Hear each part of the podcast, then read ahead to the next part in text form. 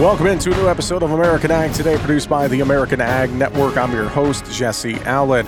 Here at the Northern Corn and Soy Expo in Fargo, joining us now, Cary Sifferath with the U.S. Grains Council. Cary, it's good to see you again. Hope you're doing well. Ah, great to be here in Fargo today.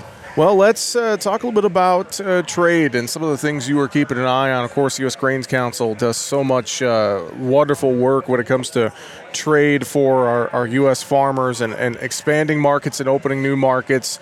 Uh, but I know we have some challenges out there right now. I think that's a, a place we should start. I know a lot of folks are asking about it between the low water on the Panama Canal. We have the issues in the Middle East and having a lot of ships go around the Horn of Africa, things yep. like that. Uh, there's there's quite a bit going on logistically right now, isn't uh, there? Yeah, yeah, there is. I mean, the, the low water in Panama, and you know, it's most likely not going to be raining enough until we move into the rainy season in May, which means we aren't going to see you know, much improvement probably till June or July in Panama.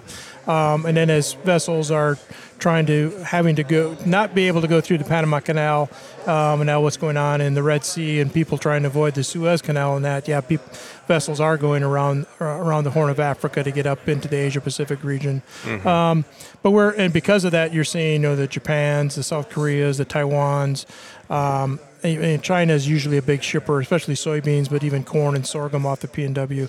But even uh, you know our our largest corn market in Central America, Guatemala, the the Pacific ports of Colombia, they're now you know it's very rare to see corn uh, being loaded for Guatemala, El Salvador, Colombia off the PNW, but because they normal their their ports and their feed industry is on the Pacific side, and so even though they're very close to New Orleans, because basically the economics is keeping grain vessels out of the out of the Panama Canal, you're seeing even even shipments to those central markets or even that the Pacific ports in Colombia now being loaded off the PNW. Not 100%, mm-hmm. but we've seen probably maybe about half of that tonnage being switched to, to being loaded off the PNW.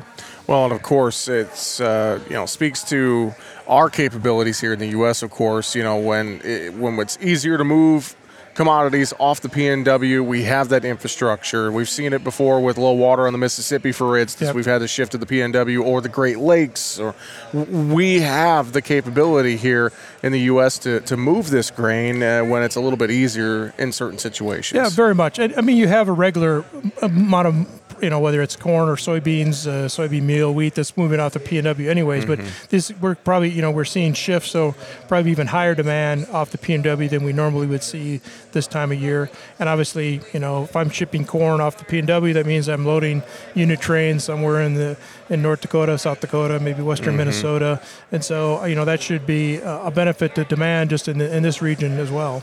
I know we're facing uh, plenty of competition increasing from South America, of course, but to that aspect, I know with the U.S. Grains Council, you guys do a lot of work of opening new markets and expanding our current markets and our, our current uh, customer base here internationally. Uh, talk about some of the maybe the the new markets that you're excited about here in 2024 that we're working on. Uh, well, there's always you know the the new uh, up and coming markets. You know, Southeast Asia.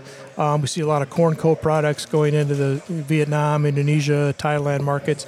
But uh, you know what what we may not necessarily think of as a new marketplace like Japan or Europe, mm-hmm. um, are a new market in the form of ethanol.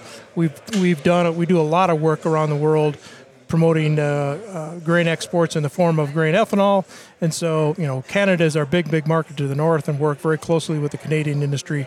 But, you know, even a mature market like a Japan or a Europe, the EU, um, on, on the corn side, Japan is very mature, still a large and important market, but very mature, maybe even starting to decline. But now we're moving uh, ethanol in the form of uh, ETBE, so you're taking ethanol to make ETB instead of methanol. Um, but we see the Japanese looking to to go to direct blending of ethanol and, and for for uh, auto transportation fuel, and they're extremely excited about SAF, the sustainable aviation fuel, and, and having ethanol to jet, and that mm-hmm. conversion be a big part of what what what Japan is going to do going forward. So even a mature market like Japan now is a growing market uh, for corn in the form of ethanol or, or uh, uh, and even ethanol to go into sustainable aviation fuel. Mm-hmm. So that you know that's that makes things exciting in that you know we've been in Japan since 1961. Um, very mature market. Now it's becoming an exciting growth potential market, and that's just one of many. Again, the European Union is the same thing. Uh, and so while we look for new and growing markets for all of the products, corn, barley, sorghum, and the different co-products, corn co-products, uh, but just the, the grain exports in the form of ethanol to new and exciting places is, is and, and even India. We're moving eth- we're moving corn in the form of, of ethanol to India today. Mm-hmm. Well, and I think too, uh, ethanol to jet and sustainable aviation fuel.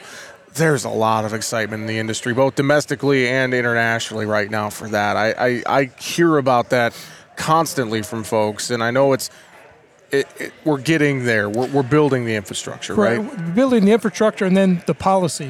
Whether yep. I mean, our, our, our counterparts, the National Corn Growers Association, are working on policy issues here in the U.S.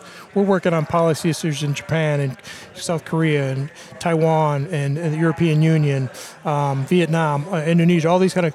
We want to make sure the policy is being set. So when we, you know, even if uh, ethanol to jet is is in Japan may come quicker than we others, but as that as that becomes reality, we want to make sure the policies in place so that grain-based, corn-based ethanol can be part of that and aren't locked out because of some kind of policy saying, well, we want to go a sustainable aviation fuel, but grain-based ethanol mm-hmm. can't be part of it. And so, working very hard to, as as those policies are being set today for the demand, whether it's in 2028 or 2030, coming down the line, that we're not locked out of those markets going forward.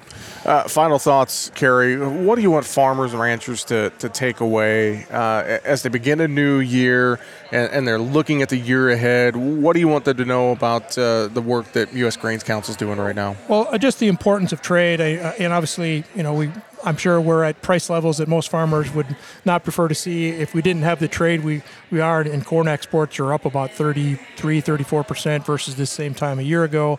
And so we're seeing that come back um, and the importance of that. Uh, and then the, the checkoff system, you know, the North North Dakota Corn Utilization Council and the, the support we receive them through the checkoff system allows us to go do what we do around the world um, and, allows us to go into places like Brussels or Tokyo and try to make sure those policies are being set for sustainable aviation fuel going forward. And so it, it, it comes back to the, the checkoff levels at the state um, that, that feed into us. It allows us to get access to USDA funding to take and expand that, that checkoff dollar we get here from the North Dakota corn farmers and expand it by 10 or more uh, fold. And, and, that allows us to, to have people on the ground and develop markets around the world because developing markets is not a, a 30 day or, or even a, a, a one year adventure. It's usually multi year uh, and something you have to keep working on uh, on a regular basis.